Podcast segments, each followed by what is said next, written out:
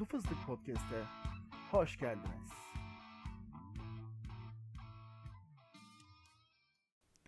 Merhabalar herkese. Gizemli dosyalara hoş geldiniz.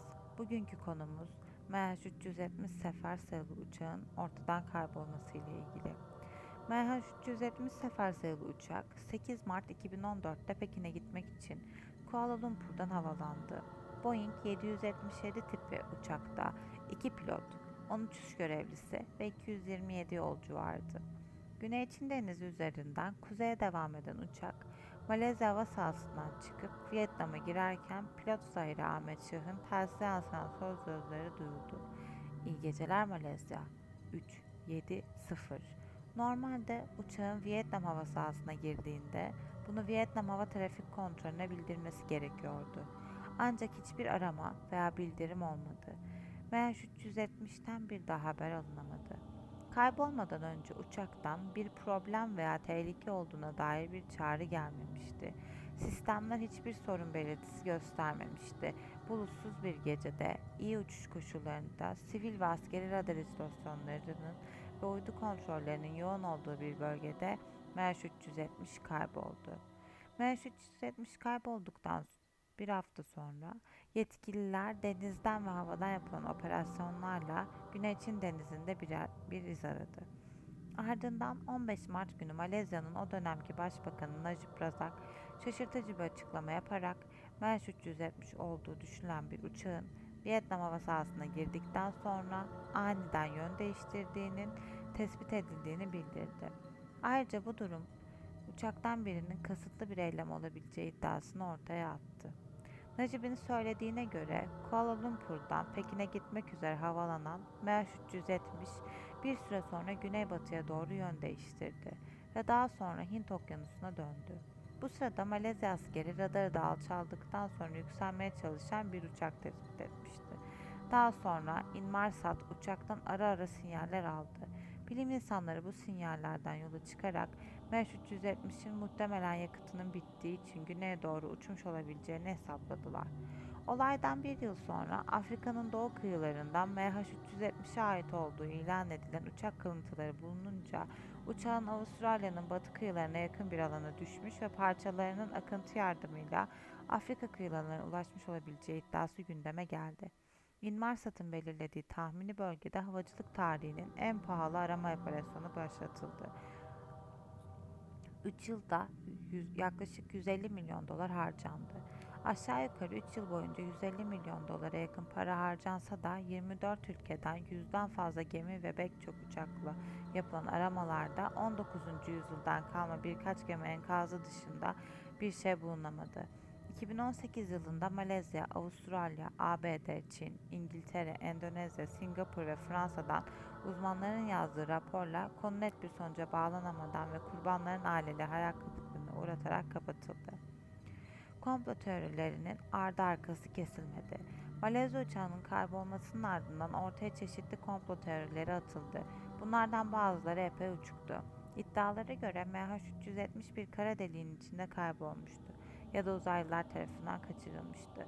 Daha makul görünen bir başka teoriye, göre ise 11 Eylül tarzı başka bir saldırıda kullanmak üzere ele geçirilmişti. Peki uçak bir terör eylemi için kaçırıldıysa kokpitten neden herhangi bir sinyal gönderilmemişti?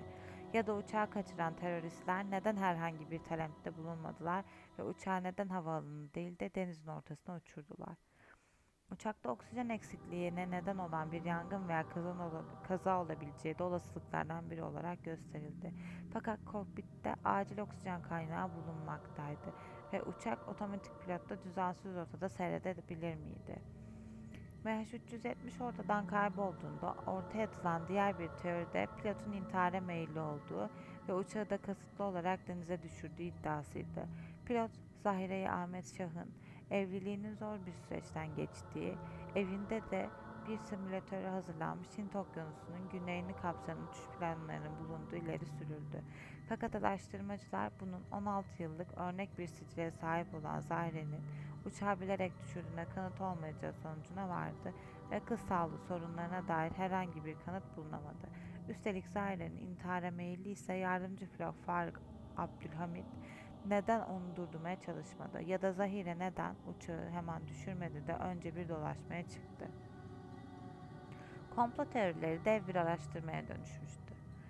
Yaklaşık 20 yıldır Le Monde ve Radio France için Güneydoğu Asya bölgesini takip eden saygın bir gazeteci olan Florence de Cheny, MH370 ile ilgili gerçeğin peşine düşmeye iten de bu komplo teorilerin çokluğu oldu. Olayın birinci yıl dönümünde kaleme aldığı ve resmi söylemi eleştirdiği uzun makale 2016'da kitap haline getirilerek yayınlandı.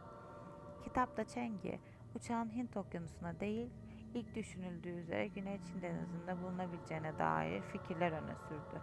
O zamandan bu yana da 4 kıtada 15 ülkede MH370'e ne oldu sorusuna yanıt aradı. Anlatılan hikaye insan zekasına hakaret gibi tüm dünyaya bir Boeing 777'nin izini kaybettiğimizi anlatmak çok mantıksız diyen Chenchi, Maldivler'deki balıkçılardan eski bir Çin Kurtuluş Ordusu boyuna kadar yüzlerce kişiyle görüşerek MH370'in izini sürdü ve ortaya yeni kitabı çıktı. Güney Çin Denizi konusunda ısrarcıydı. De Chengi'nin kitabında kesin bir dili ortaya sürdüğü ilk şey şu. Uçak aslında binlerce mil uzakta Hint okyanusuna değil Güney Çin denizine düştü. Uçağın izlediği rotanın yakınlarında iki büyük askeri tatbikat yapılmasına rağmen uçağın batıdan sonra güneye gittiğini gösteren tek bir radar görüntüsü bile yok. Var olan birkaç görüntü de başka uçaklara ait olabilir. Zira MH370'e ait olduğu söylenen dağınık rota Boeing 777'nin performans kapasitesini açıyor. Dahası uçağı Hint okyanusunun üzerinde gören ya da kayda geçiren bir kişi, gemi, uçak, radar ya da ordu üssünü bulabilmek mümkün değil. Koskoca operasyona rağmen Hint okyanusunda minicik bir kanıt bile bulunabilmiş değil. Dahası da Deçing Chengi, Afrika'da kıyılarında bulunan enkaz parçalarının MH377 ile hiçbir ilgisi olmadığı konusunda da ısrarcı. O civarda denizde bulunan enkaz parçalarının MH370'e ait olduğuna dair her açıklamada büyük ihtimalle ya da her nerede ise kesin gibi ifadelerin kullanıldığı dikkat çeken Chengi, bunu da uydurulmuş resmin söylemin bir parçası olarak görüyor. Avusturya'nın uluslararası sularda yürüttüğü soruşturmanın da dikkati başka yere çekmek adına ortaya atılmış bir yem olduğunu iddia ediyor. De Chengi, uçağın Güney Çin denizine düştüğü yönündeki iddiasını destekleyen diğer kanıtları da sıralıyor.